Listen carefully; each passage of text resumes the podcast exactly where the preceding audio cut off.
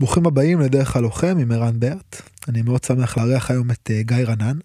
גיא מתאמן באמנויות לחימה יפניות uh, בארץ וביפן uh, מעל ל-30 שנה. הוא אחראי על תחום הלחימה בנשק באקדמיית אקבן. בעל תור MA בלימודי יפן, מתמחה בתרבות סמוראית, ותרגם מיפנית קלאסית את ספר חמשת הטבעות של מיאמוטו מוסאשי.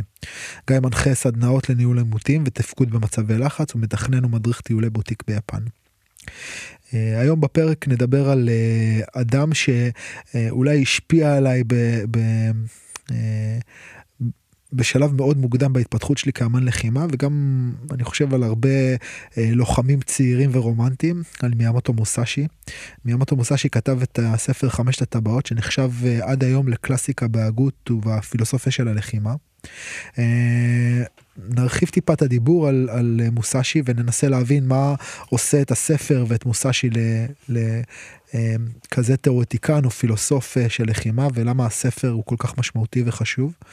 אה, מי היה מוסאשי וקצת על התרומה הייחודית שלו לעולם ולהגות של הלחימה. זה החלק הראשון של השיחה ובחלק השני נדבר טיפה על אה, לחימה באמצעות כלי נשק ההתמחות של גיא אה, מה קורה היום בעולם בתחום הזה אילו שיטות קיימות למה זה בכלל טוב להתאמן עם כלי נשק מה העתיד של התחום. האם יש קשר בין לחימה וכלי נשק ובין תמות אחרות בלחימה כמו אמת ושקר בלחימה כלומר מה אמיתי ומה לא בוחן המציאות שלנו בעולם הלחימתי ספורט ולחימה רוחניות ולחימה. יש איזה אמרה שרוחו של הסמוראי שוכנת בחרבו. האם האמרה הזאת היא בכלל רלוונטית להיום? ובטח השיחה תלך לעוד כל מיני מקומות מעניינים. שלום גיא, ברוכים הבאים. שלום ערן. איזה כיף שאתה פה. תודה רבה שהזמנת אותי.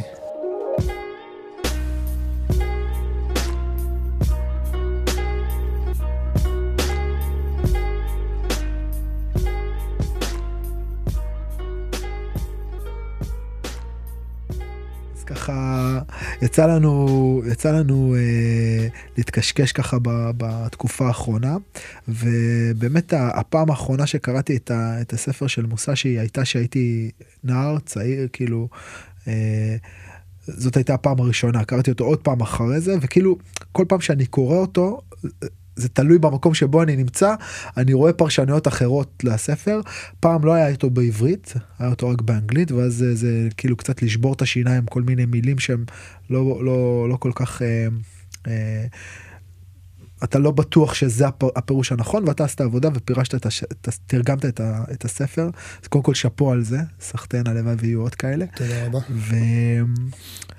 ותספר אולי מה הביא אותך אה, לתרגם דבר כזה, לקחת פרויקט? שאלה מצוינת, שגם אני שואל את עצמי. אה, מאחר ואני בתחום הזה של אמנויות לחימה המון שנים, וגם אני קראתי את הספר והדמות של מוסאשי הייתה נמצאת אצלי בתודעה במשך כל התקופה. אה, באיזשהו שלב ראיתי שהספר הזה יש לו המון תרגומים בשפות זרות, באנגלית הוא יצא בהמון מהדורות, ותרגומים שונים, אה, ולא היה לו תרגום לעברית משפת המקור. כלומר תרגמו אותו מאנגלית אבל לא נכון, מיפנית. נכון. וגם רוב המתרגמים הם לא אנשים שבאו מלחימה. אולי הם באו מלימודי יפן או מתחומים אחרים, אבל זה, זה מאוד אה, חרה לי לראות שהם לא מצליחים להעביר נכון את מה שמוסשי רצה להגיד. ואני חושב שזה אחד מהתחומים שבהם מי שלא עוסק בתחום, הוא לא יכול להעביר נכון את מה שהסופר רצה במקור. וזה דבר מאוד מאוד חשוב. תן, תן לי דוגמה למשל למשהו כזה ש, שנתקלת בו בתרגום. יש מלא דוגמאות שאפשר להעלות, אבל אני מדבר באופן כללי. שאגב, יותר... בספר אתה נותן אה, המון אה, בעצם הערות המתרגם, שמייצרות איזשהו סוג של אה, נקרא לזה אה, זרקור שמהיר או נותן בעצם את, ה, את הקונטקסט לאמירה מסוימת של מוסשי ש, שעושה הרבה סדר במיוחד לאנשים שהם בתחילת דרכם. בדיוק. צריך להבין שהטקסט שלו הוא לא פשוט להבנה. גם, גם ביפן, זאת אומרת, גם היום הוא יוצא עדיין לאור ביפן, ויש לו תמיד את הטקסט המקורי, ולצידו תרגום ליפנית מודרנית. קצת כאילו כמו שאתה קורא רש"י כזה. משהו כזה. ולצד זה עוד פרשנויות והסברים. וכל אה, פרשן נותן את הפרשנות שלו. זאת אומרת, זה משהו שהוא לא חד משמעי וברור. ועוד יותר, כשאנשים שקוראים אותו הם לא מכירים את תרבות יפן או לא מכירים את עולם הלחימה. אז כמו שאתה אומר, חייבים לתת את ההקשר הנכון. גם ההיסטורי, גם התרבותי וגם המקצועי, מה שנקרא. אז זה מה שניסיתי לעשות בתרגום, הוספתי הערות והוספתי הסברים שיבהירו את הטקסט, למה באמת הוא התכוון. אה, ניסיתי לא להיסחף לפרשנויות יותר מדי עמוקות, כי זה כבר היה מכביד על mm. הטקסט ועל הקריאה, וגם כל אחד יכול אה, לפרש לעצמו. אבל לפחות הבסיס, הדבר החשוב, זה להבין מה הוא כתב. אז קודם כל אני, אני אגיד לך שאני חושב שגם יש מקום לפרשנות מעמיקה אפילו יותר, כי אני חושב שזה מעניין לקרוא מה אדם שלמד או לומד או חי את הדרך, אה, מתעסק ולומד את האדם, גם אומר על הדבר, כלומר מה, אז אני חושב שיש לזה, יש לזה מקום, אני חושב שלמורים יש מקום לפרש דברים. בשביל זה אנחנו פה בין השאר. כן, לגמרי. וזה זה באמת לייצר אולי עוד איזה זרקור. ו... אה, אז, אז אולי תספר, תספר קצת על מוסאשי, מי, מי הוא היה? מוסאשי היה סמוראי. סמוראים זה היה מעמד השליט, המעמד הלוחמים ששלט ביפן מבחינה פוליטית וצבאית לאורך כ-800 שנה. בעצם אנחנו מדברים על, אה, על יפן הפאודלית. ובעצם יש שם שיטת קאסטות, נכון? זה פחות או יותר כזה. אה, מעמדות. מעמדות, כן. יש ארבעה מעמדות עיקריים. הוא היה בין המעמד הגבוה, מעמד הסמוראים. הוא, הוא חי בסוף המאה ה-16 ובאמצע הראשון של המאה ה-17. הוא חי בתקופה שיפן בדיוק סיימה תקופה מאוד ממושכת של מלחמות אזרחים, שבהם כל אדון פאודלי נלחם בשני, על כוח, על שליטה ועל שטח, והיא נכנסה לתקופה של שלום, לאחר שהיא אוחדה באופן סופי על ידי משפחת טוקוגאווה. שוגונים שהמשיכו לשלוט ביפן תקופה ארוכה. אז בעצם אנחנו מדברים על סוג של uh, מערך שהוא קצת שבטי, נכון? כאילו אדון פאודלי הוא בעצם ראש של קלאן, ראש של שבט מסוים. כן, כן, אבל לא שבט במובן האתני, כן, אלא במובן ה... שבט במובן של קהילה. בוא אין לזה מילה טובה בעברית, כן, אני חושב. כן. כן. יותר uh, ראש, uh, ראש, ראש אזור מסוים. אפשר ש... לקרוא לזה ראש חמולה. כן, ראש חמולה. וה, והאלה שאיתו מסביב. והסמוראים הם בעצם המעמד שלוחם, הוא, הוא זה שבעצם נלחם את המלחמות, שהפירוש של השם סמוראי זה לשרת, נכון? נכון? משרתים את, serve, את כן, האדון. כן, משרתים את האדון. ו, ואם אנחנו חושבים על משהו כזה, על מערך של חמולות, המון חמולות כאלה, חמולות קטנות, חמולות גדולות, אז בעצם השייכות החמולתית היא, היא משהו שמגדיר אותך. זה סוג של DNA חברתי, תרבותי, שטבוע בך, ואם אני חושב על דבר כזה, כאילו הדבר במרכאות הכי גרוע שיכול להיות בהוואי תרבותי כזה, זה להיות לא משוייך חמולתית. ובמובן הזה, כאילו, זה הדבר הראשון שאני זוכר על מוסאשי, שיש שם איזה משהו שהוא יוצא דופן, ב, ב, נכון, בהוויה שלו. נכון מאוד. מוסאשי היה רונין. רונין זה סמוראי ללא אדון, לא משוייך.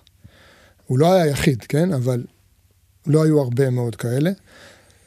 אה, יכולת להגיע להיות רונין אם למשל האדון שלך הפסיד ובעצם החמולה שלו הושמדה ולא נכנסת לשירות של האדון החדש, יצאת והפכת להיות רונין. שזה היה אחד העונשים הכי חמורים שסמוראי יכל לקבל.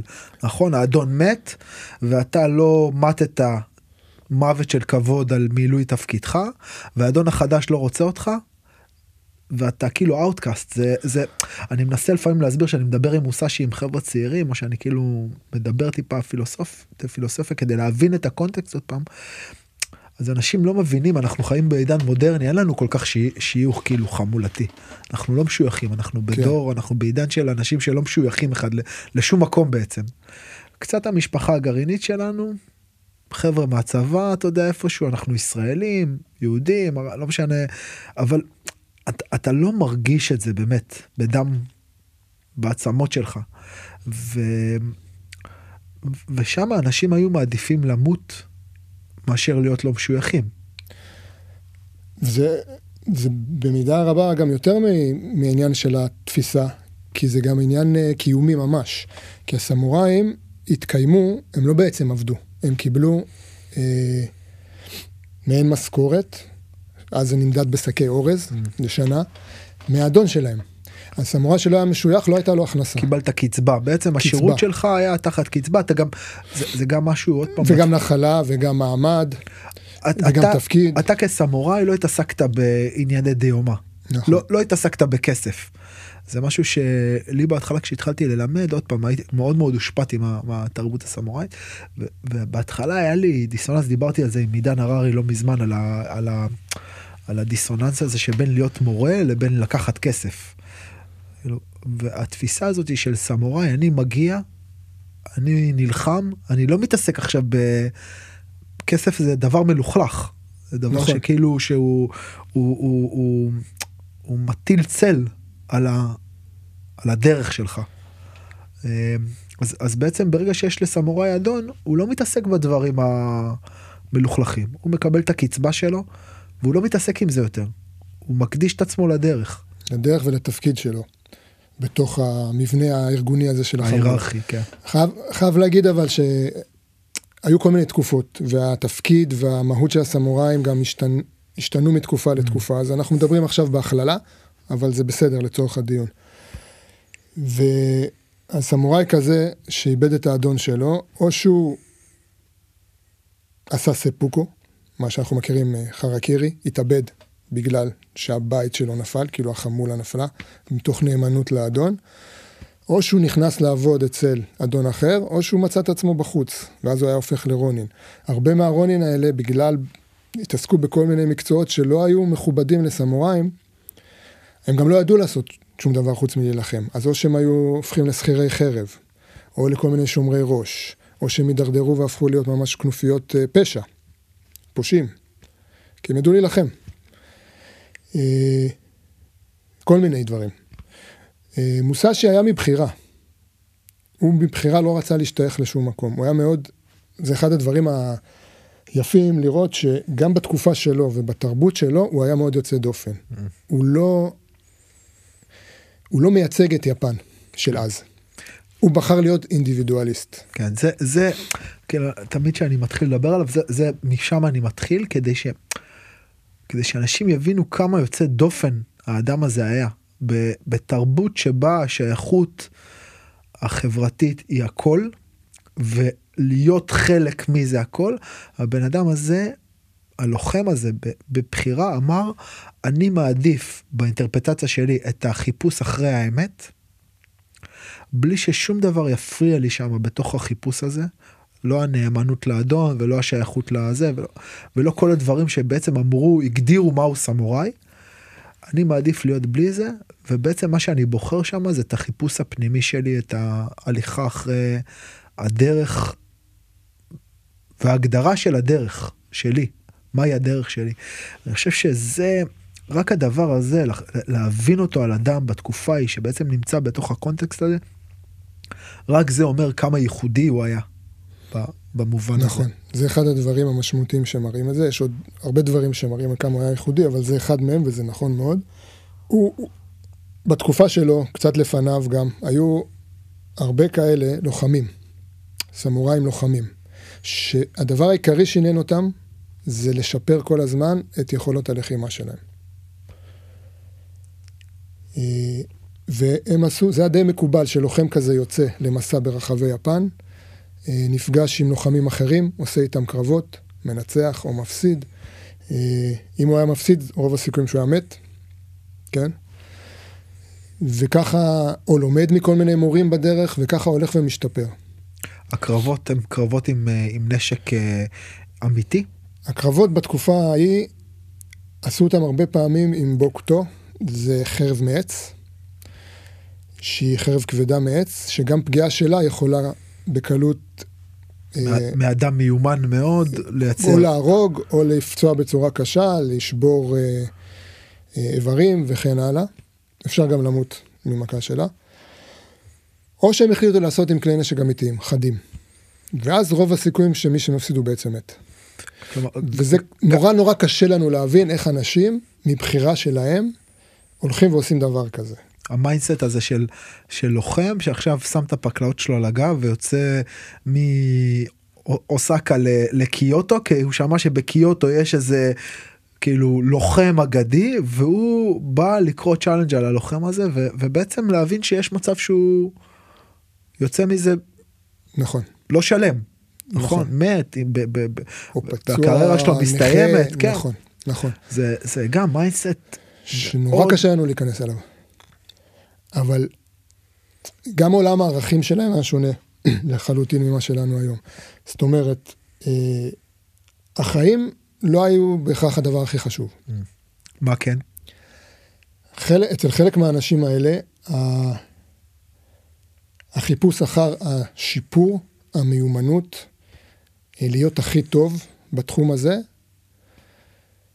אה, וזה גם סוג של כבוד, אפשר להגיד, כבוד של לוחם, אה, יותר חשובים אולי מהחיים של עצמם, וגם של, ה... של מי שאתה מולו. ככה הם ראו את הדברים. להפך, אם מתת בעצם במין מפגש כזה, אז עשית בעצם את ההקרבה, את ההקרבה הנדרשת בשביל לזקק. הלכת עד הסוף. כן, כן. ואולי לא היית מספיק טוב, אז מתת, אז לא היית מספיק טוב. Mm. אה, כן, זה קשה מאוד להבין את זה, אבל ככה זה היה. ו... אז תחשוב, אלה ששרדו את כל המהלך הזה, הם היו ברמה שקשה לנו לתאר. מוסשי למשל, עד גיל 29-30, משהו כזה, עשה יותר מ-60 דו-קרבות כאלה. ובכולם הוא ניצח. אם הוא היה מת באחד מהם, לא היינו שומעים עליו. היום. סביר להניח שגם אם הוא היה נפצע קשה ומאבד את היכולות שלו, פורש ולא ממשיך. אז לא היינו שומעים עליו. כן. אז יש כמה כאלה ביפן, ש... כמה עשרות. שיודעים לוחמי ש... חרב ידועים mm. מאוד.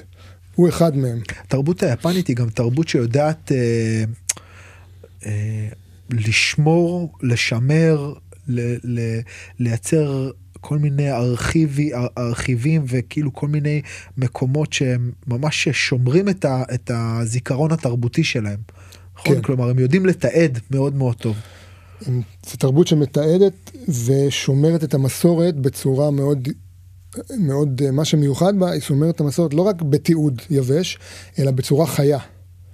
זאת אומרת, אותם דברים שעשו אז, עושים גם היום, פחות או יותר. אני לא מדבר על הדו-קרבות לחיים ולמוות, אבל נגיד, השיטה שמוסשי ייסד, קיימת גם היום, mm.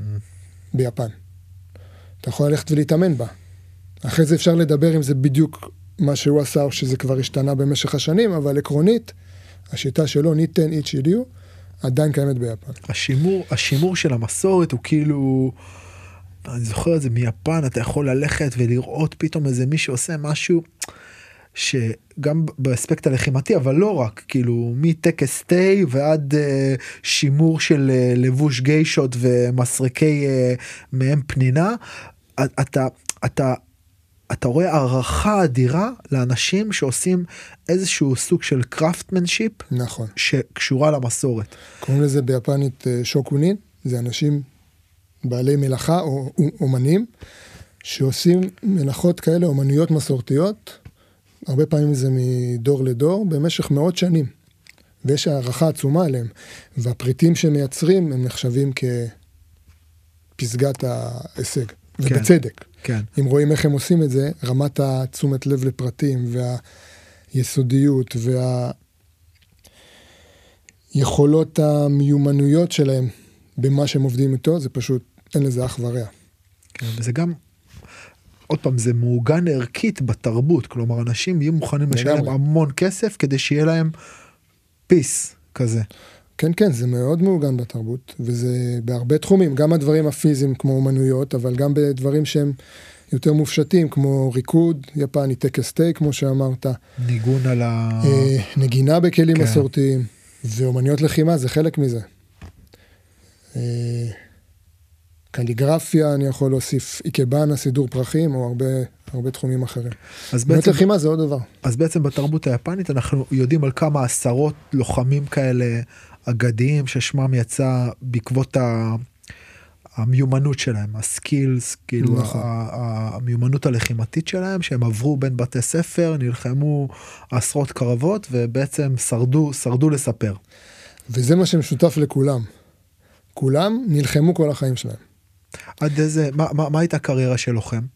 כלומר, מה היה הזמן האפקטיבי שאתה יכול לתאר, כאילו, התחיל, התחיל תראה, בגיל ניקח לדוגמה את מוסאשי, הוא את הקרב הראשון שלו עשה בגיל 13, 13.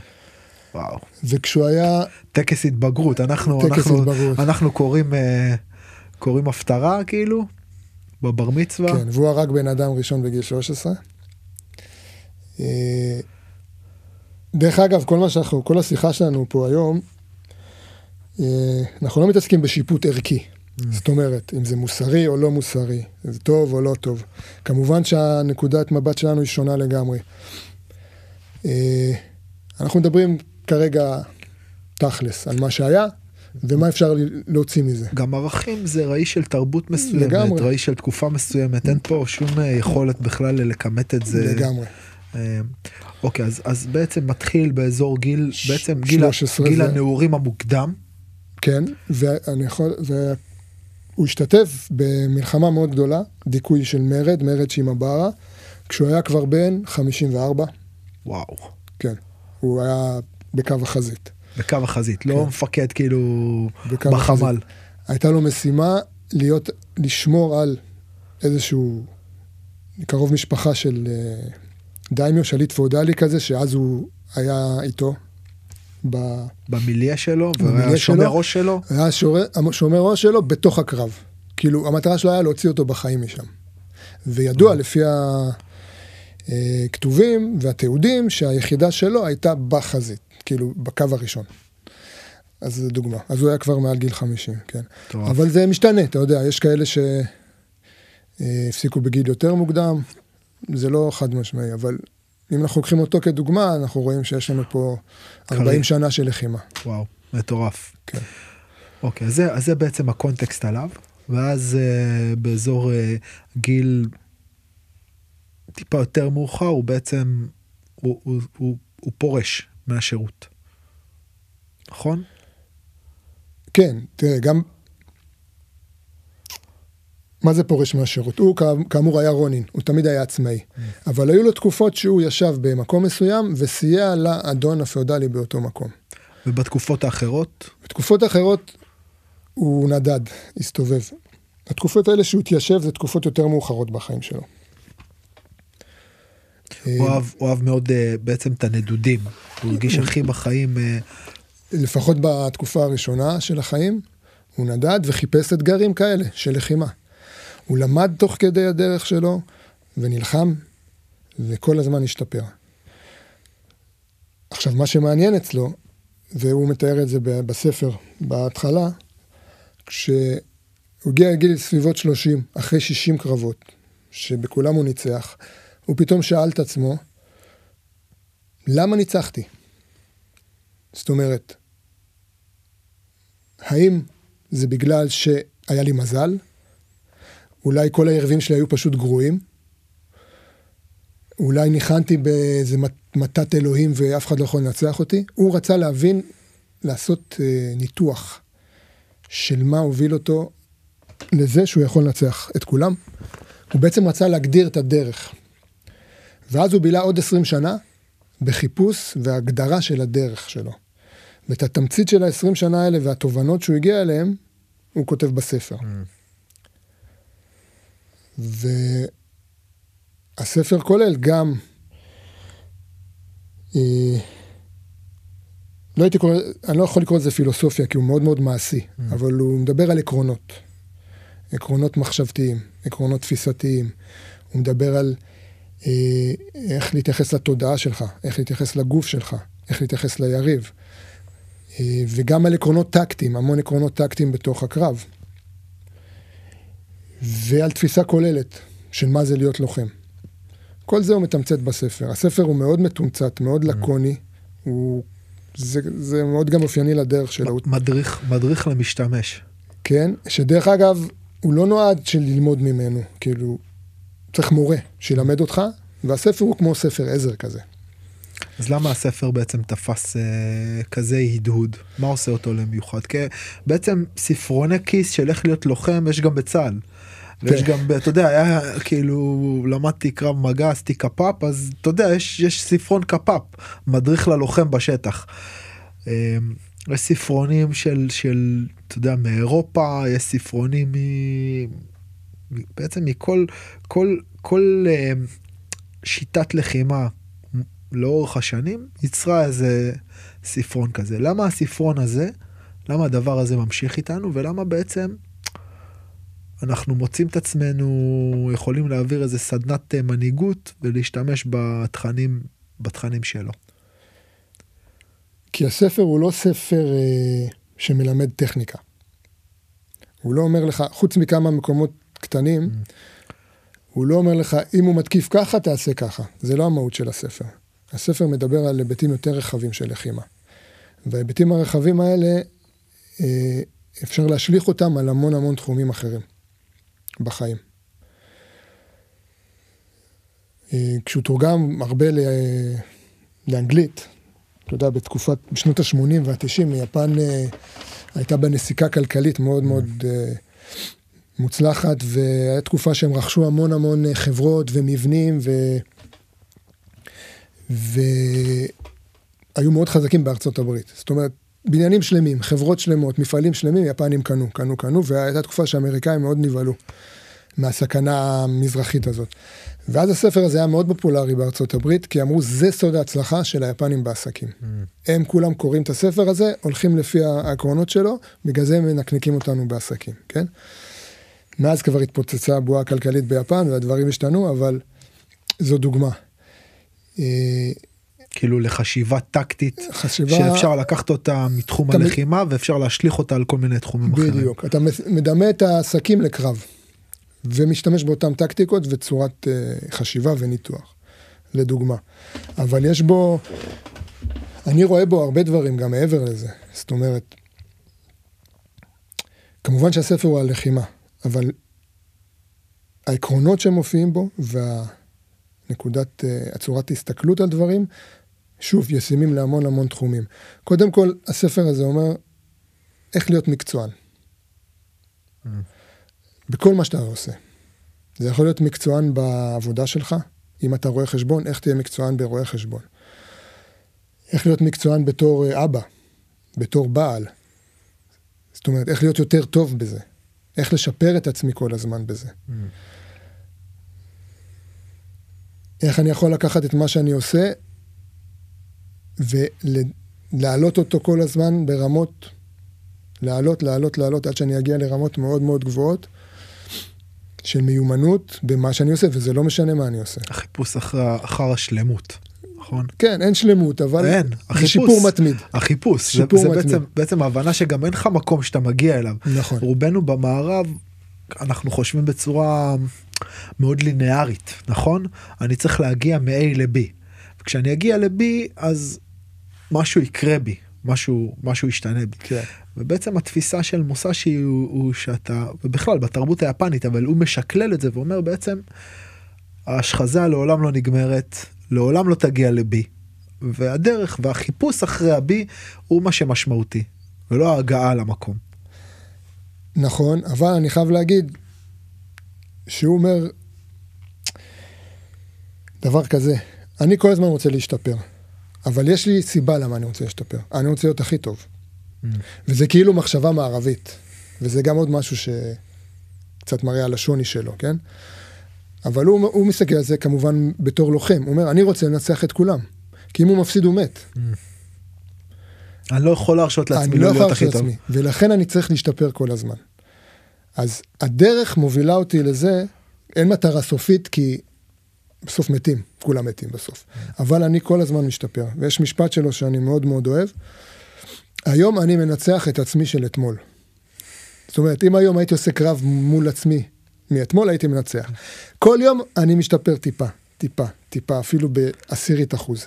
אצלי כשאתה יורד למכון אה, אצלנו אז כאילו בעצם מה שמקבל אותך זה זה אה, אמרה כזאתי על, ה- על הקיר כתוב better than yesterday. בדיוק. כאילו, בדיוק, אבל, אבל זה. אה, וזה בדיוק המקום כאילו אל, אל, אל תרשה לעצמך לבזבז יום. כאילו בלהיות פחות טוב או להישאר כאילו עם איזושהי סטגנציה אבל אני, אני, אני כן מאוד אוהב את הפרגמטיזם שלו כלומר אנחנו חיים היום באיזה עידן פוסט מודרני כזה נכון. שכאילו כל אחד מקבל מדליה על השתתפות השתתפת כל הכבוד. אני מאוד מאוד חושב על זה אגב גם אה, בקונטקסט של אימון ילדים וגם גם בכלל בעבודה עם מבוגרים. אה, רובנו לא נהיה הכי טובים. בעצם יהיה רק אחד שהוא הכי טוב. אה, וזו מחשבה די מדכאת, כאילו לתפוס את הדבר נכון. הזה. אה, והוא לא מנסה לייפ- לייפות את זה בעצם. כאילו, לא מנסה להגיד לך איזה משהו ניו אייג'י כזה נכון כאילו, ממש לא. בסופו של דבר הכי אתה, רחוק מזה אתה להיות. מתאמן כדי להיות הכי טוב. יש פה איזה אמת קרה אה, ש, שלפעמים היא קצת אה, קשה קשה להכיל אותה. את הדבר הזה. אה, המציאות קשה להכלה. מה שהוא, כן, אומר, צריך להיות מציאותיים, תמיד. זה עוד משהו מאוד חשוב, כן? שכמובן ישים להרבה מקומות אחרים. אל תספר לעצמך סיפורים. אל תיתן לכל מיני הטיות מחשבתיות להשפיע עליך. אל תהיה מוסך מכל מיני דברים מסביב. תראה את האמת ואת המציאות כמו שהיא, ותפעל לפי זה. זאת אומרת, עדיף להיות תלמיד של המציאות מאשר, מאשר מאסטר של האשליה. כן, כן, וזה מתקשר להרבה עניין, לתחום אמנויות הלחימה גם. אבל נכון שלא כולם יכולים להיות הכי טובים, אבל כל אחד יכול להיות יותר טוב מעצמו, ממה שהוא היה אתמול.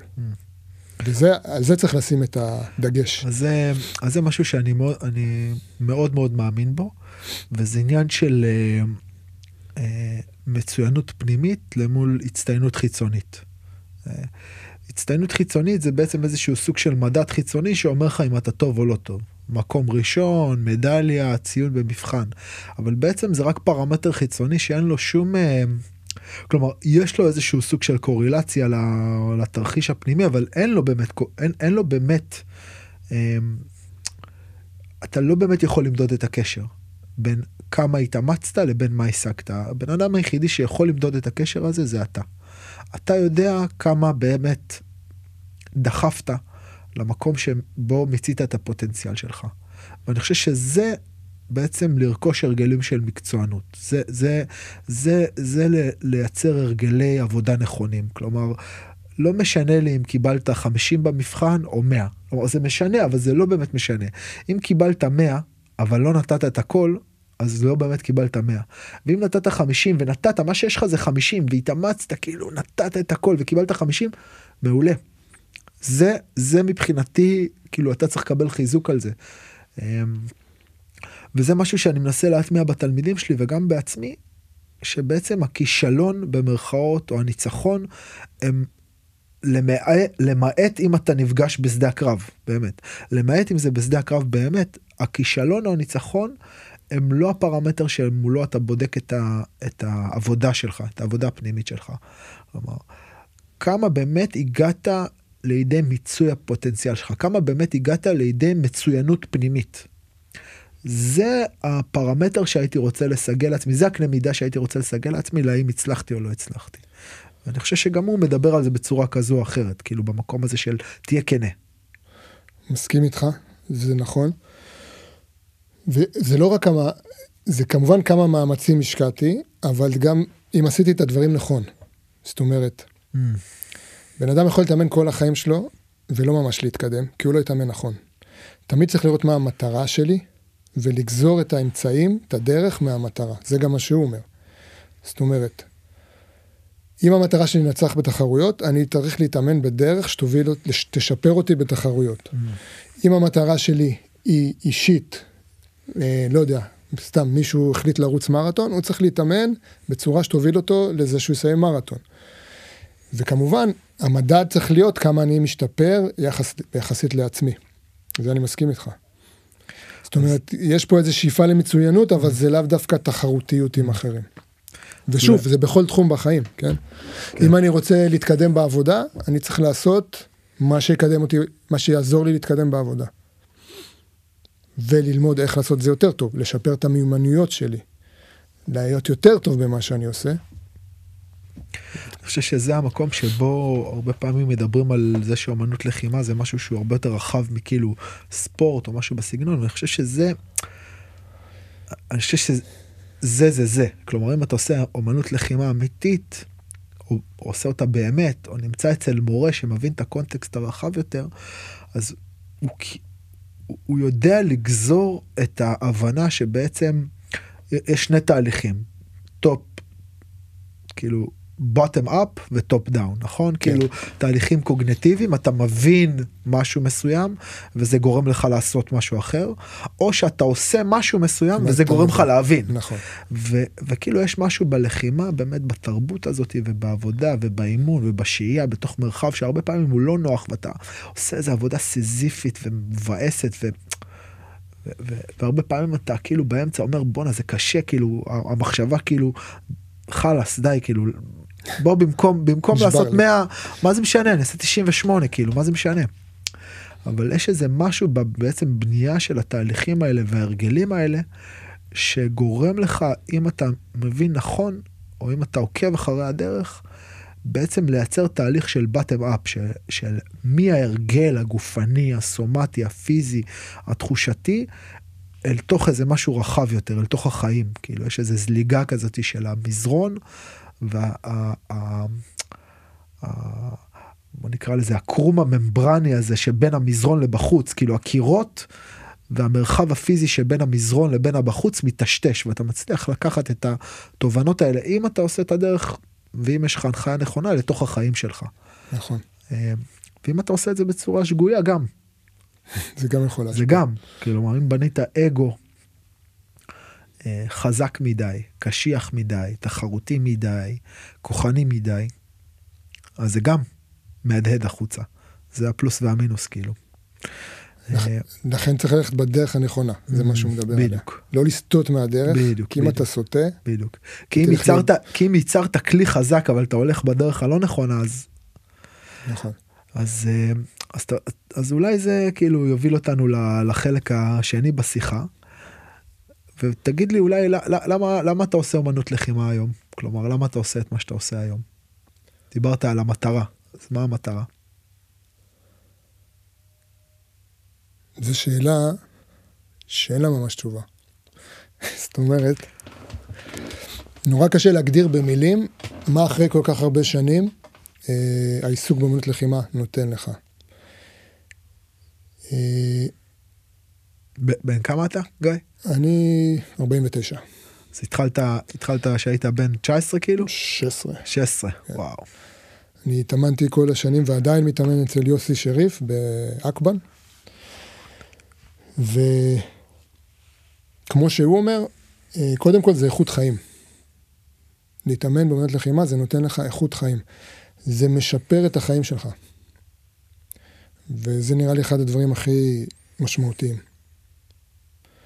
החיים שלי היו נראים אחרת לגמרי, מבחינת האיכות שלהם, אם לא הייתי עושה את זה. אין לי ספק בכלל. וזה גם פשוט כיף, כן? זה נותן הנאה מאוד מאוד גדולה. וזה נותן... אה, אני כבר מדבר הרבה מעבר לזה שעל יכולת להגן על עצמך ולהילחם וכל זה. זה דברים שכבר עברנו מזמן. בגילאים שלנו, בשלב הזה, מה, מה היתרונות של האימון, כן? אה, וזה אחד הדברים היפים לראות, שאפשר להמשיך ולהתפתח במשהו, ללמוד דברים חדשים, להיות, להשתפר, גם בגיל שלנו, גם אחרי כל כך הרבה שנים. כמו שאמרת קודם, זה כל הזמן נמשך. אתה לא מגיע לבי. אתה תמיד ממשיך ללמוד, אתה תמיד ממשיך להשתפר. אתה תמיד ממשיך להתפתח. זה... אין הרבה תחומים, נראה לי, בחיים שדומים לזה מבחינה הזאת. זה ממש מתנה גדולה לעשות את זה. אז, אז, אז איפה הכלי נשק פוגשים אותך? הכלי נשק מזקקים את הכל, אוקיי? אה, מוסשי הוא הכי תכלס שאפשר. הוא מסתכל על דברים, מה עובד, מה לא עובד. מה מועיל לי, מה לא מועיל לי. מה מקדם אותי, מה מפריע לי. הכלי נשק מראים לך את זה בצורה חד משמעית. עכשיו, מה זה לחימה בכלי נשק? אנחנו מדברים על כלי נשק מסורתיים, קרים, כן? סכין, קטנה, חרב יפנית, יארי, שזה כמו חנית יפנית. אה, הנבו, מקל, מקל קצר, מקל ארוך, כל מיני כלי נשק כאלה. אה, אני חייב להגיד שאני גם תלמיד של אלכס ז'לז'ניאק, המייסד של ACT, שזה Armed Combat and Tactics, שהוא הסמכות לדעתי מספר אחת בעולם ללחימה בכלי נשק, אין מה לעשות, והוא פה שלנו בארץ. אה, ודרכו הגעתי להרבה הרבה תובנות שחלק מהם אני אדבר עליהם גם עכשיו. אם יש לך סימולטורים טובים, זאת אומרת, אתה בונה כלי נשק שאתה יכול לעבוד איתם אה, בצורה עצימה, אבל הם לא מסכנים יותר מדי את היריב. זאת אומרת, כשאתה פוגע זה כואב, אבל זה לא מזיק, לרוב, למרות ששברנו פה ושם כמה איברים בדרך, אבל לאט לאט לומדים לעשות את זה יותר טוב. אה, אתה, ואז אתה פשוט נלחם בהם, כן? זה קצת דומה למה שהאגרוף עשה בעצם, והסיבה שלטעמי האגרוף היום הוא, אה, והאגרוף התאילנדי הם, הם מהאומנויות הכי אפקטיביות שיש, הם הכי אפקטיביות כי הם הפכו להיות מאוד פרגמטיות, כלומר ברגע שיש לך אמצעים וזה אולי אתה יודע נושא לשיחה אחרת של של טכנולוגיה ולחימה. כן, כאילו, נכון. אתה יודע זה גם הסיבה שהסמוראים הפכו להיות כל כך טובים פשוט היו להם את החרבות שחתכו כאילו כל דבר. או אתה יודע שריון התפתח אז טקטיקות של לחימה התפתחו. והם גם נלחמו זאת אומרת אתה לא יכול להשאיר את ה... אתה יכול בדיוק הייתה לי שיחה עם קולגה שלי חבר מאוד טוב על על VR. כן. ועל אתה יודע עכשיו יש לך מלא סימולטורים של כן. VR ויש לי חברים בכל מיני זרועות ביטחון וזה אז כל הטכנולוגיות אז זה שיש לך סימולטור מעולה זה אחלה אבל אם לא נכנסת אף פעם לשטח ולא ערכת את העופרת ואף אחד לא לא אתה יודע לא ירה לך מעל הראש ולא הרגשת את הנתזים שעפים לך מה... לא אז אתה אתה יודע זה כלי. כאילו טכנולוגיה זה כלי זה מעולה אבל זה לא האסנס אבל עדיין יש איזה משהו בהתפתחות הטכנולוגית כלומר ברגע שהמציאו את כפפות האגרוף ואת מגן השיניים. היה ספייק כזה של טיסה למעלה בבת אחת זה זה כאילו הקפיץ את הכל כמו אגב אה, ברגע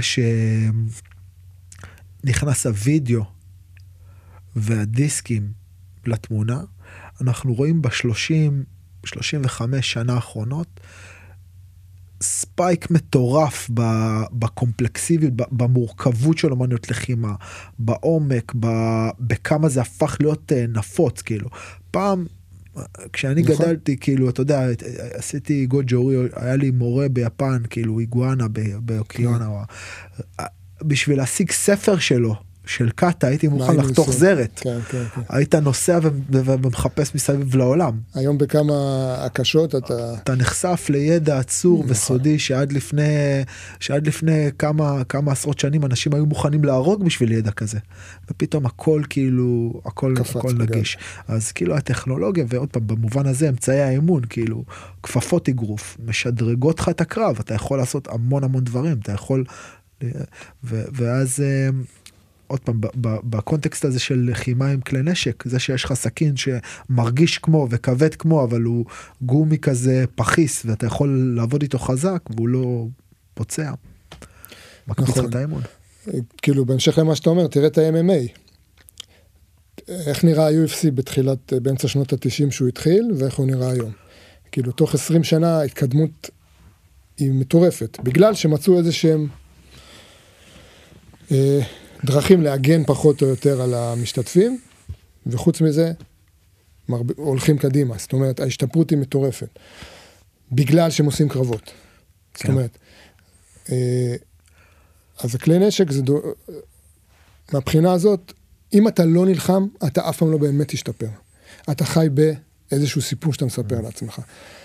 אה, המון אומיות לחימה מתעסקות בכלי נשק. כמעט אף אחת לא נלחמת בהם. זה כמו שאתה כן. תתאמן אה, אגרוף, אבל אף פעם לא תעשה קרב. אז טוב, אתה תהיה טוב בלהרביץ לשק, אתה תהיה מהיר. זה אותו דבר? זה לא אותו דבר. אה, אתה חייב לבחון את זה הבוחן מציאות. אתה טוב או אתה לא טוב, זאת אומרת, אתה מצליח או אתה לא מצליח. הטכניקה שאתה מתאמן עליה היא אמיתית או שהיא לא קשורה למציאות. איך אתה בודק את זה? בקרב. אה, ומה שמייחד את הכלי נשק הוא שאין לך מקום לטעויות. זאת אומרת, בידיים ריקות אנחנו אנשים חזקים, אנחנו יכולים לספוג. אני לוקח בחשבון שאני אספוג ואני אכנס ואני אעשה ככה ואני אעשה ככה. בנשק אתה לא יכול לספוג. לספוג, בכלל. אה, זה אחד או אפס. Mm. נפגעת או לא נפגעת. תחשוב על הרמות אה, ריכוז, קשב, נוכחות, מיומנות שצריכות להיות בתוך קרב כזה. ולכן זה מקפיץ את הכל בצורה מטורפת, וזה משפיע ישירות גם על העבודה, מי שעושה כלי נשק, גם על העבודה בידיים ריקות שלו. כי זה פתאום הכל נראה אחרת. אה, אתה לא יכול לטעות, בכלל. Mm. בטח נגיד אנחנו מדברים על קטנה, חיתוך הכי קטן מוריד לך את האצבעות, מוריד לך את היד, פותח לך את הבטן, אתה לא יכול להמשיך להילחם, גם אם אתה לא מת על המקום. כן. אסור לך לספוג בכלל, ואז הכל משתנה. הכל עובר לרמות כאלה של... אה, מבחינה מנטלית זה מאוד מאוד משנה. מזדקק. מזדקק לחלוטין. ואז המיומנות היא כל כך כל כך משמעותית. אני רואה את זה, אתה ישר רואה מי יודע מה הוא עושה ומי לא יודע מה הוא עושה. Mm. גם אנשים שהתאמנו, וגם אני הייתי ככה, עד לפני כמה שנים, כן? התאמנתי המון המון שנים, אבל לא התאמנתי ברצינות בכלי נשק. ברגע שנתנו לי נשק ביד, אולי חשבתי שאני יודע מה אני עושה, לא ידעתי. איך היה המפגש הזה בין התיאוריה ומה שעשית שנים לבין הפרקטיקה? היה נורא. Hmm. נורא במובן הזה, אני גם שמעתי אותך מדבר הרבה פעמים על העניין הזה של אומנות לחימה או קרב, גם אם הוא לא אמיתי, הוא מציב אותך כאילו מול המוות. בנשק זה ממש ככה. כי אם אתה טיפה מפעיל את הדמיון וחושב, היריב שלי עכשיו יש לו להב אמיתי ביד, אז אתה יודע שהוא פגע בך, אתה מת. כאילו, אתה אומר, אם היה לנו להב אמיתי, זה שינוי קטן, mm. כן? במקום הסימולטור היה לנו להב אמיתי, עכשיו הייתי מת. ועכשיו עוד פעם אני מת, ועוד פעם אני מת. זה נורא. וזה מאלץ אותך להתחיל אה, לרכוש את המיומנות הנכונה, את הטקטיקה הנכונה, את ה mindset הנכון. מה אני עושה בקרב, איך אני עושה בקרב. להתאמן, להתאמן, להתאמן, ופתאום אתה רואה שאתה לא מת, אתה חי. ואתה עוד קצת זמן חי, ואתה מצליח לחיות קצת יותר זמן, ואחרי זה אולי הוא מת ולא אתה. ואתה רואה פשוט את הגרף שיפור בצורה מדהימה, אם אתה כמובן מתאמן על זה נכון. לכן עוד פעם, זה כל כך מזקק את הכל. עוד פעם, אנחנו מדברים על מוסשי, תחשוב, הוא עשה לפחות 60 קרבות. תחשוב על מישהו היום ב-MMA או באגרוף, לא משנה, שעשה 60 קרבות, ניצח בכולם, וכנראה לא חטף מכה אחת. בלי לקבל, כן. זה הרמה הזאת. Mm. זה כאילו רמות שקשה לחשוב עליהן בכלל. וכמובן הוא היה בסכנת חיים, היום אנחנו, לשמחתי, לא בסכנת חיים, אבל אנחנו מדמים את זה. אני קודם כל חושב שבתקופתו זה היה יותר קל. זה יותר קל תפיסתית, מחשבתית, ערכית. לא, לא רק זה. אני חושב שהיום, מגיע איזה מישהו שמביא איזה משהו שאף אחד לא ראה לעולם ה-MMA. יש חיות כאלה. מגיע לך איזה אנדרסון סילבה כזה, כן. איזה, איזה ישראל אה, אדיסניה, איזה מישהו שמגיע ויש לו איזה משהו, מאמץ. יש לו טכנולוגיה שאף אחד לא היה. הגרייסים, אתה יודע, ככה התחילה, נכון. ככה זה התחיל. נכון. בוא, מביאים איזה משהו. הם זיקקו איזושהי, איזשהו משהו שאין לאחרים. בעידן של היום, הגרייסים, הגרייסים שלטו איזה שלוש שנים, ארבע שנים עד שפיצחו את זה. אז כולם כאילו קלטו. בעידן של אז, הדבר הזה נשאר לא מפוצח. אין תיעוד, אין מצלמות וידאו, אין שום דבר שיכול לתעד את הדבר הזה, לנתח אותו ולתת לו תשובה. בעצם זה צריך לעבור תהליך של grinding של כאילו כמו אתה יודע אבן אה, אבן בנחל ש, שהופכת להיות חלוק נחל כאילו אתה צריך לאסוף את המידע מתוך שימוש אישי אתה לא יכול להסתמך על מידע של אחרים. מה שכן היה זה מורים. זאת אומרת, גם למוסא שהיו תלמידים. הם למדו ישירות ממנו. הוא יכול היה להעביר להם את הידע. נכון, אבל גם פה הרבה פעמים התיווך של אדם שלמד משהו מוסאשי קיבל משהו מתוך ההתנסות האישית שלו מתוך המידע כאילו כל כל uh, התנסות שלנו עם העולם מספקת לנו מידע. אנחנו מאבדים את המידע הזה ולפעמים מתוך המידע הזה אנחנו יודעים לזקק ידע. הידע יחד עם הניסיון הופך להיות שיטה או דרך. שאנחנו הולכים בה.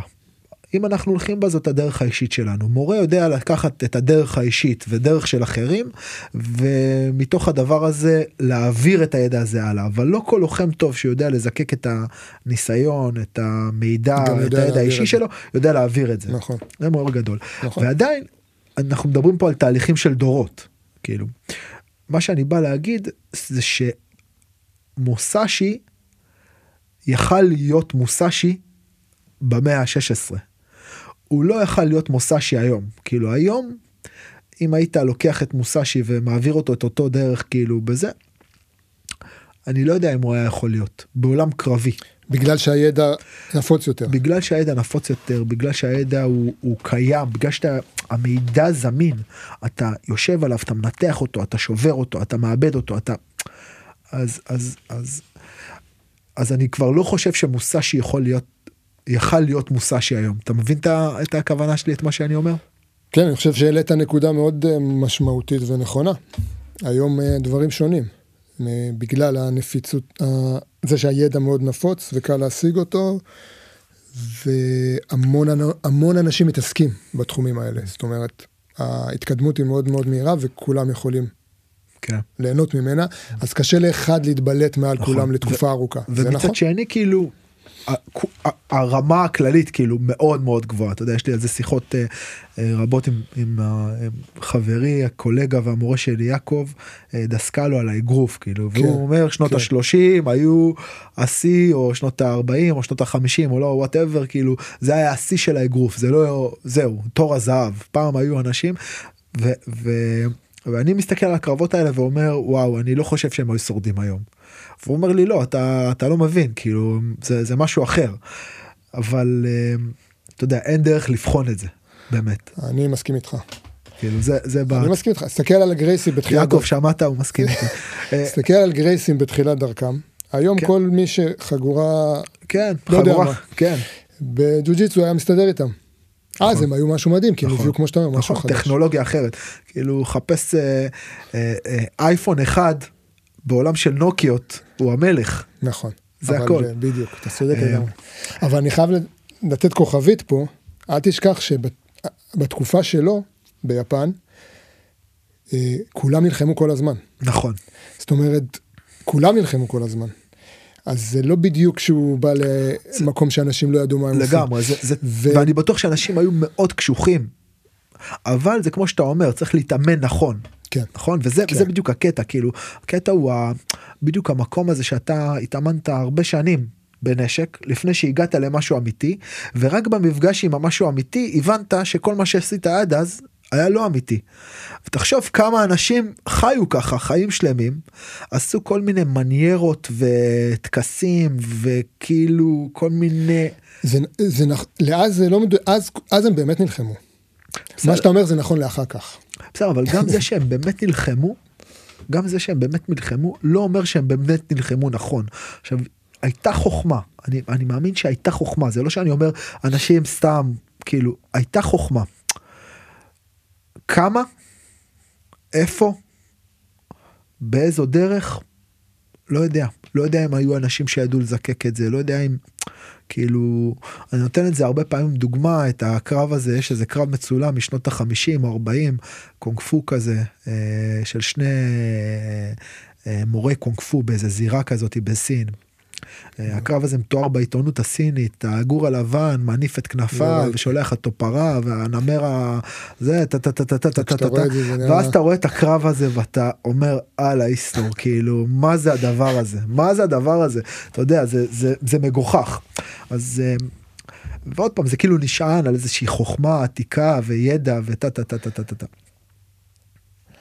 אני מסכים איתך לגמרי אבל אני חושב שהדגש. תראה, בת... בתקופה שלו, מי שלא נלחם מת. אז מי שנשאר חי, כנראה שהוא ידע מה הוא עושה. הוא היה טוב, אוקיי?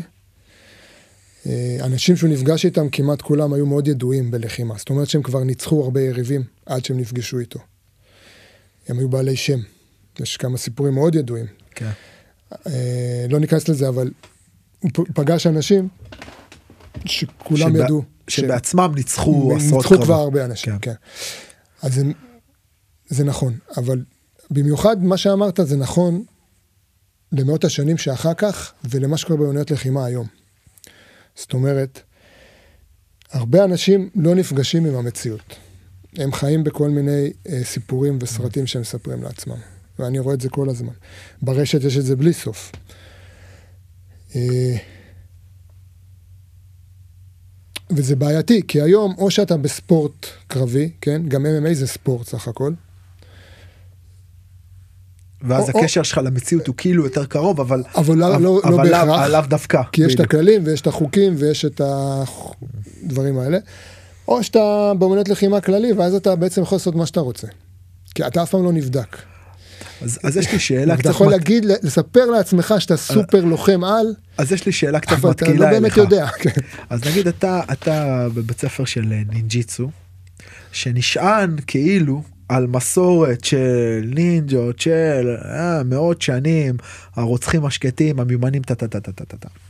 ואתה מגיע עם הידע הזה ומתעסק עם כלי נשק, ואז אתה מתחיל... אה, אה, מתחיל לעשות ACT שזה בעצם משהו הכי פרקטי פרגמטי שיש ואתה פתאום קולט שאתה לא יודע. אז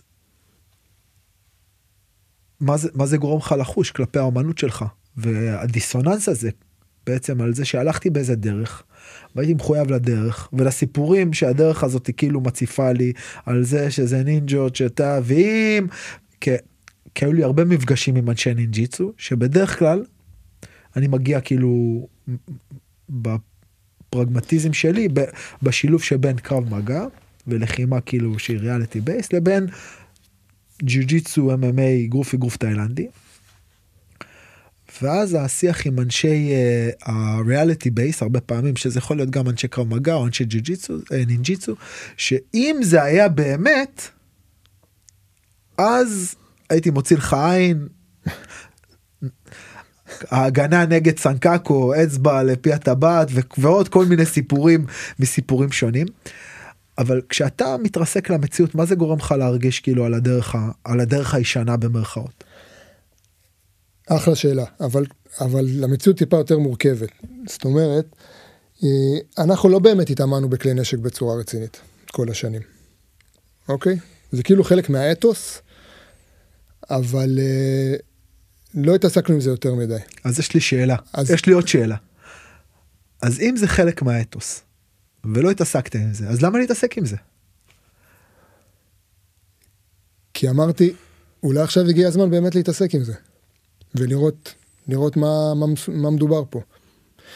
Uh, הבית ספר שלנו, אקבן, הוא מצד אחד מסורתי, אבל הוא לא באמת מסורתי. זאת אומרת, תמיד הכנסנו דברים אחרים. הכנסנו ג'ו-ג'יצו, הכנסנו אגרוף, הכנסנו אגרוף תאילנדי, אה, לקחנו מכל דבר, ואנחנו לא בדיוק עובדים כמו שבתי ספר אחרים לא כמו הסילבוס של הנינג'ה. ממש לא. ובינינו אין דבר כזה נינג'יצו היום, כן? בוא נהיה, אמרנו שצריכים להיות מציאותיים, אין דבר כזה. אתה אומר ביפן נינג'יצו הם צוחקים עליך, זה כמו שתגיד פה אני מתאמן בשיטה של בר כוכבא, לא יודע, משהו.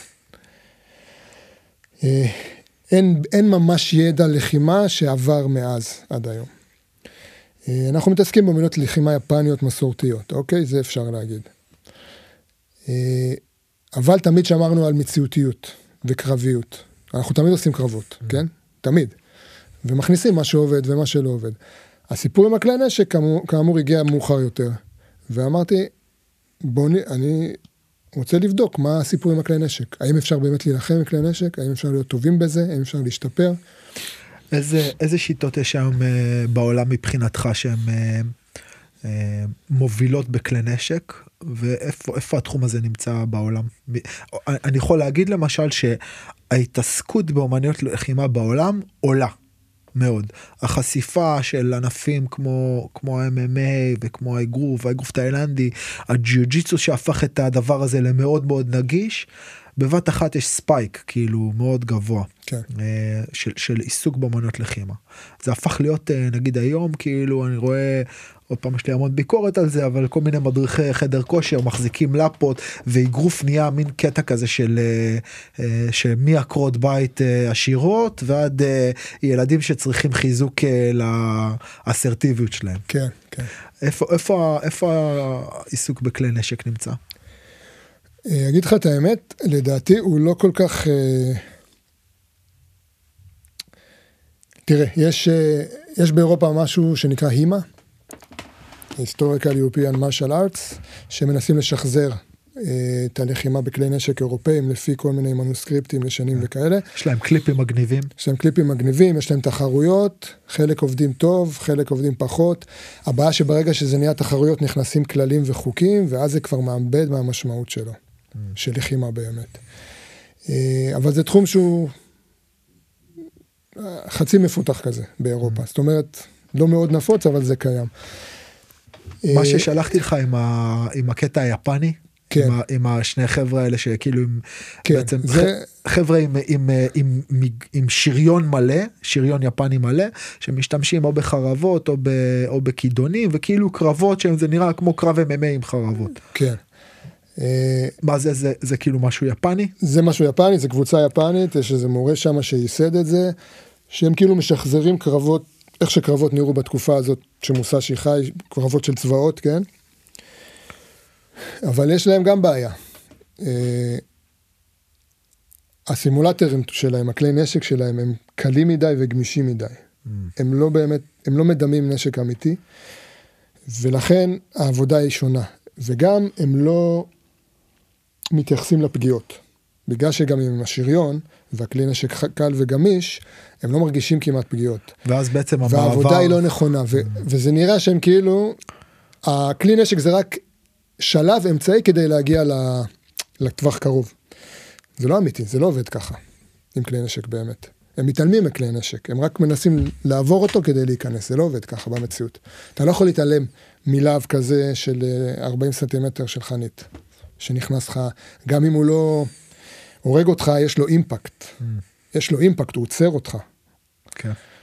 אה, זה בעיה. זה, זה, יש הרבה, הרבה אלמנטים מאוד בעייתיים כשמנסים לשחזר לחימה בכלי נשק. לכן אנחנו למשל עובדים עם מינימום ציוד מגן. אני רוצה שיכאב לי שאני אחטוף. אני חייב להתייחס לכל פעם שאני חוטף. אני חייב לפחד מהנשק של היריב. כשאני לא מפחד מהנשק של היריב זה נהיה סתם. Mm. אז לצערי אין הרבה מקומות בעולם שעושים את זה בצורה רצינית. מה עם האומנויות לחימה הפיליפיניות? אני לא רוצה לדבר... שרה. אה, שרה, באומנויות לחימה אחרות. אה, אני חושב שברוב המקומות הם לא עובדים, הם לא באמת עושים קרבות. כמו שחושב שהם צריכים להתרחש. כן, זה לא פשוט. זה צריך לעשות איזה, איזה שינוי מחשבתי, וזה גם קשה, כי כמו שאמרתי, זה מנקה המון בולשיט. בכל אמניות לחימה, גם היפניות, כן?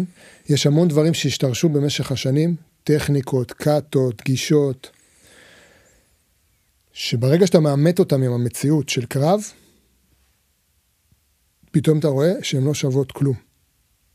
לא ניכנס עכשיו לסיבות למה הם התפתחו, הן לא שוות כלום. וזה נורא נורא קשה לאנשים שכל החיים שלהם עשו, כמו שאמרת, הלכו בדרך מסוימת, אה, ורואים שכל מה שהם השקיעו כל השנים לא באמת עובד. הדיסוננס הזה הוא נוראי. Mm. עכשיו, כשאלת אותי עליי, לי לא היה כזה דיסוננס גדול, כי אני תמיד, אצלנו בכלל, תמיד המחשבה היא גמישה. אוקיי, עכשיו אני טעיתי, אני אלמד מה שכן טוב, מה שכן עובד. לא היה לי כזה קשה. מה שהיה לי קשה זה שאני מת כל פעם. אני חושב שלי, המפגש הזה עם הפרקטיקה, כאילו אני הייתי, הייתי בעבר עם מדריך, מדריך לחימה, כלומר מדריך אה, אה, לחימה שהיא ריאליטי בייס, שבעצם אתה מלמד אה, לוחמים איך... אה, איך, איך, אתה יודע, אתה יכול לייפה את זה, לייפות את זה מכל מיני כיוונים, אבל אתה מלמד אנשים איך להרוג הכי מהר שאתה יכול, שהם יכולים, ואיך לא להרג. אה, וכמובן שהתמה במערכות הממלכתיות בישראל מתבססת על אה, קרב מגע, ותמיד היה לי, אה, עוד פעם, כשאני הסתכלתי בצורה כנה על הדברים, אז הרבה פעמים כל מיני סימולציות שאנחנו ניהלנו או שהיינו חלק מהם, השתבשו במפגש עם נשק. מכל מיני סיבות. הרבה פעמים הסברנו את זה שהתוקף לא באמת ידע איך לתקוף. מה אתה חושב על האמירה הזאת? אמ, האמירה הזאת היא אמירה מאוד מאוד מורכבת ובעייתית, כי בסופו של דבר, איך שהבן אדם תוקף זה איך שהבן אדם תוקף. עכשיו עוד פעם, אתה יכול אה, לייצר איזושהי... אמ, סכמה יותר ברורה כי, כי בסופו של דבר כשמישהו מתקיף כדי להרוג אז אתה יכול לעשות איזשהו סוג של ניתוח סטטיסטי ולהבין איך אנשים תוקפים כשהם הורגים וזה בסופו של דבר מתכנס לתוך איזושהי צורה או סכמה מסוימת. כלומר אין פה אה, בן אדם מגיע כדי להרוג הוא לא ידקור אותך מתחת לבית צ'כי כאילו אבל אבל אבל עדיין עולם הקרב או, או, או עולם הלחימה ברגע שאתה פוגש את השטח הוא, הוא משהו. ואז תמיד היו לי שאלות מהמקום הזה של מדריך לחימה וזה המקום שממנו אני אה, אה, פגשתי את, ה, את, ה, את השיטות של העבודה עם הסכין מתוך הבנה שאני לא באמת יכול להדריך משהו כזה אם לא למדתי את הצד השני. כלומר גם היום שאני לומד טכניקה של הגנה זה לא משנה בג'ו-ג'יצו או ב-MMA אני חייב לשלוט גם בצד השני. אני מרגיש שזה מה שמפתח אותי. אה, ועשיתי ACT לפני אה, משהו כמו 10 שנים לפי דעתי אולי טיפה יותר זה היה מאוד מעניין. מלמד מפרה אבל נשארו לי מזה שני דברים כאילו שתי תובנות. אחד העברנו את השיעורים האלה ל... ל לחבר'ה במכון. אה, וזה היה שיעור ראשון כזה, אתה יודע, 15-20 חבר'ה, רצנו עם זה תקופה, ואחרי מספר חודשים, כמה חבר'ה הגיעו לשיעור? כמה? נגיד שלושה, ארבעה, אתה יודע, המכורים לדבר. ומה הייתה הסיבה? אמ, הסיבה לטעמי, היא שבסופו של דבר הכיף שאתה מוצא בזה, שאתה אומר שזה מזקק איזה משהו, להילחם עם סכין זה לא תמיד ממש כיף. זה לא ממש כיף.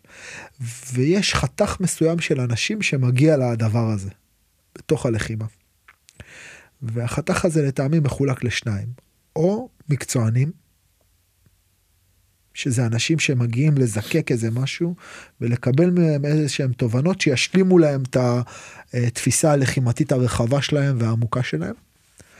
אה, או גיקים.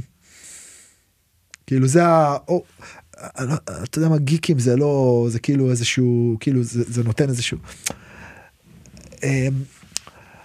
יש איזה סוג כזה של אנשים שהסיפור הוא חלק מהדבר כאילו משהו טיפה יותר כזה זה ואז אתה רואה שגם בתוך התחום הזה יש המון אה, עוד פעם כל האתוסים ההוא היה special פה פה פה פה פה הוא היה special פה פה פה פה פה נכון כאילו הרבה specialים כאלה וזה משאיר אותך עם איזשהי סיפור ואיזושהי קונספציה ואנשים כאלה שהולכים עם אה, כאילו הופכים. חיים בתוך הסיפור כבר חיים בתוך הדבר הזה מתחיל מסתובב עם סכינים ועם דוקרנים ועם. Uh, כל מיני כאלה. ואז זה משהו שקשה לו להחזיק מים. קשה לו להחזיק כאילו, קשה שיהיה לך בית ספר, כאילו, שמעביר את הדבר הזה. אז קודם כל יש. זאת אומרת, ACT יש אה, הרבה מאוד תלמידים בארץ ובעולם, mm. בעיקר בעולם. אה, יכול להיות שזה תלוי באיך עושים את זה, אני לא יודע איך זה אצלכם, אבל איך עושים ואיך מעבירים את, ה... את העניין. מה שאני מסכים איתך, זה שלהרבה אנשים שבאים מאמנות לחימה זה מאוד קשה. כי זה מאלץ אותם לשנות הרבה מההרגלים ומהתפיסה שלהם על עצמם. זה לא התמודדות קלה. להבין שאתה לא יודע באמת ושאם להבין... באמת היה מצב אמיתי הגיק הזה מולך היה הורג אותך כן. פשוט ככה. כן. הגיק הזה שאתה יודע שאם אתם עושים אה, עכשיו רנדורי, כן. רנדורי אתה טוחן אותו עושה ממנו אבק ופתאום שמת לו עיפרון שמת ביד. לו את הסכין הזה והוא חותך אותך עוד פעם ועוד פעם זה נורא נורא קשה לאנשים. אני מסכים איתך אבל אני אומר אם אנחנו מנסים להיות יותר טובים כאילו להשתפר אנחנו צריכים להסתכל על המציאות בעיניים כמו שמוסשי אומר. אה, אני צריך להתמודד עם העניין הזה איכשהו. אז חלק בוחרים לא להתמודד ולהגיד, זה לא מעניין אותי, אבל ככה, אבל ככה, וחלק אומרים, אני נכנס בתוך זה ואני רוצה גם לרכוש את המיומנות הזאת. לא רק זה, גם אפילו אם מישהו כבר כן מתעניין ורוצה להמשיך, זה מאלץ אותו לשנות הרגלים אה, ותפיסות.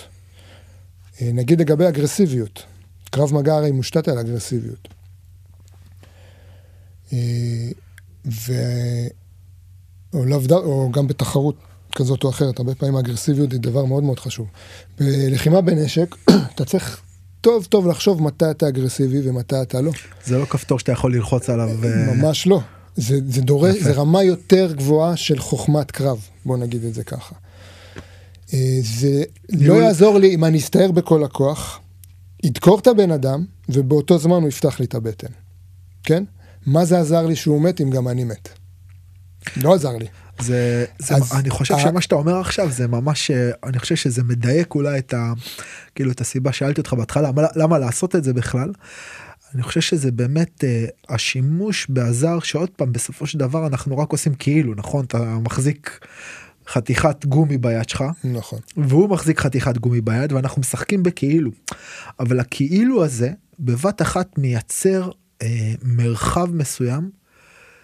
ש...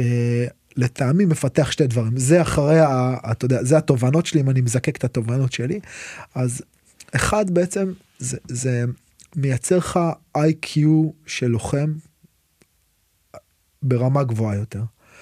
וה-IQ של לוחם ברמה גבוהה יותר הרבה פעמים קשור להבנת המגבלות שלנו, המוגבלויות שלנו, החולשות שלנו, נקודות התורפה שלנו. אתה הופך להיות הרבה יותר צנוע וענב. ביחס למי שאתה ואני מרגיש שיחד עם זה מתפתח ה-IQ. זה, זה, זה האיכות הראשונה שאני נכון. מרגיש שהמפגש עם הכלי נשק מייצר.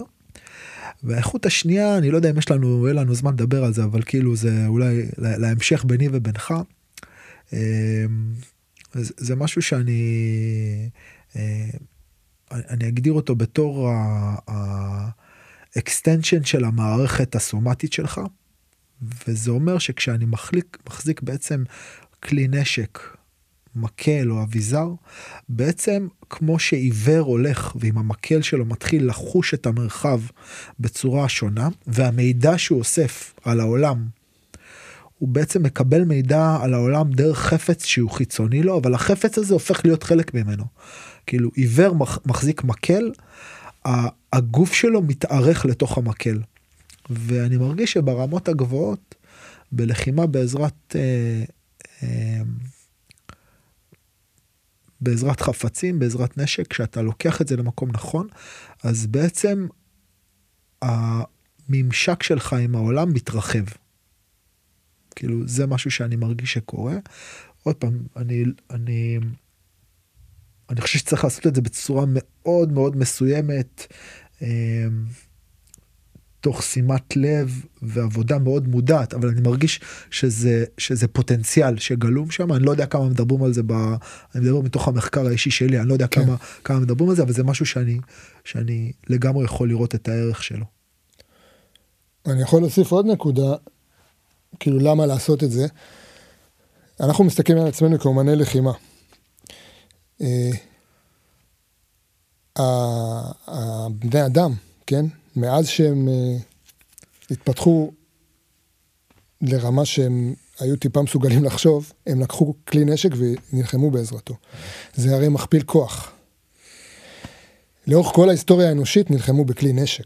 כאילו סביר להניח שהקרב הראשון של בני אדם היה עם איזה עם אבן או עם מקל. ברגע שאפשר להגדיר אותם בני כן, אדם. בדיוק. כאילו זה זה אולי איזה פרמטר להגיד אתה איך האם אתה בן אדם אתה הולך מכות עם אבנים כאילו. בדיוק, אתה לוקח מכפיל כוח, כן? כן. ואתה יודע, גם מבחינת אומנויות לחימה, הרי אה, האומנויות לחימה בידיים ריקות היו תמיד גיבוי על גיבוי על גיבוי. למקרה שנשבר לי ונפל לי ואני מוצא את עצמי בידיים ריקות, או אם אין לי נשק משום מה. בכל התקופות של ההיסטוריה אנשים נלחמו עם נשק. אה, אני חושב שהאומנויות לחימה בידיים ריקות תפסו תאוצה רק ממש עכשיו עכשיו. בעידן או גם, המודרני. גם היה לך פודקאסט, ברח לי השם, שדיבר על ההיסטוריה של סין. כן. דוקטור ישראל כנר. כאן, נכון, דוקטור קנר, והוא דיבר על העניין הזה שבמאה ה-16-17 אפילו רק בסין התחילו להתפתח מוניות לחימה כן. בידיים ריקות, כי ראו שנפצעים הרבה באימונים עם הנשק, כן. כאיזה תחליף. זה כאילו אומרת- סובלימציה של עולם הלחימה בעצם מה שאנחנו עושים עכשיו זה זה סוג של אתה יודע זה, זה משהו כל כך מתורבת בעצם נכון, הלחימה שלנו עכשיו. נכון, נכון. אז המהות של לחימה, לדעתי, היא קודם כל עם, קודם כל עם נשק. עכשיו, אה, זה לא מוריד בכלל מהחשיבות של עבודה בידיים ריקות, צריך לעשות גם את זה לגמרי, אבל זה עוד סיבה למה לעשות גם נשק. כן. כאילו גם שמת לבן אדם כלי נשק ביד סכין ביד אתה ברמה מסוימת מיד מתרבט אותו.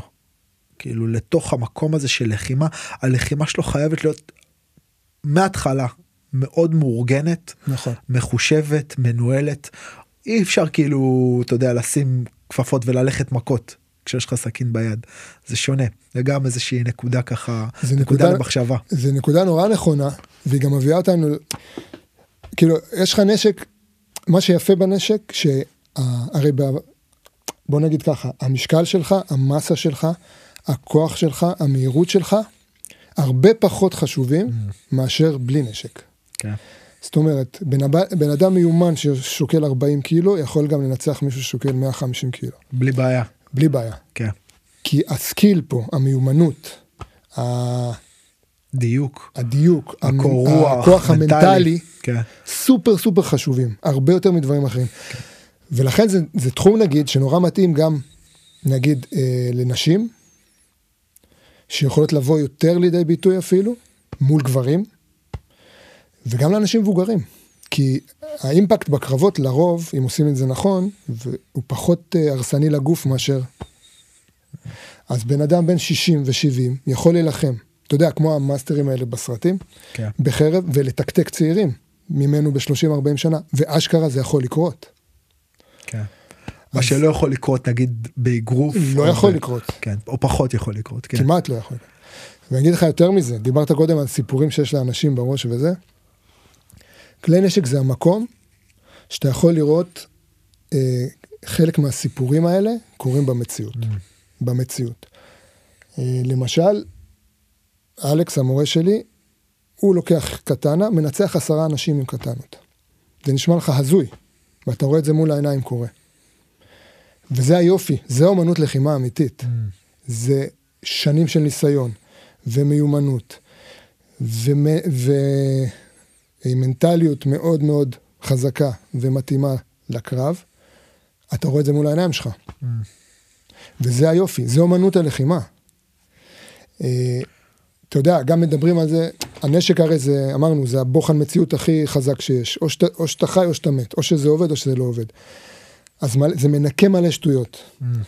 אבל דווקא מה שעובד, הוא הדבר הכי יפה. זאת אומרת, היו, אם אתה מדבר על יופי של לחימה, של אומנויות לחימה, היופי במה שעובד. מה שעובד ומצליח, מה שמועיל, מה שעוזר לך לנצח ולהישאר בחיים, זה היופי. זה מתנקה זה נהיה מתנקה. מזדקק וה- מזדקק, זה והתנועה הזאת, כן. זה הכי קרוב לשלמות שיכולה להיות. ככה אני רואה את זה. נראה לי שזה ככה אתה יודע זה כמו הגונג כזה ניתן לזה טוב גיא היה לי ממש ממש כיף אה, לפגוש אותך ולנהל את השיחה הזאת ואני חושב שזה זה זווית אה, שונה ומעניינת ומאירה עיניים ורוס תודה רבה. תודה רבה, ערן. יאללה, שניפגש על המזרון. אנחנו ניפגש, כן, צריכים לעשות את זה. יאללה. מאוד נהניתי, תודה. רוס.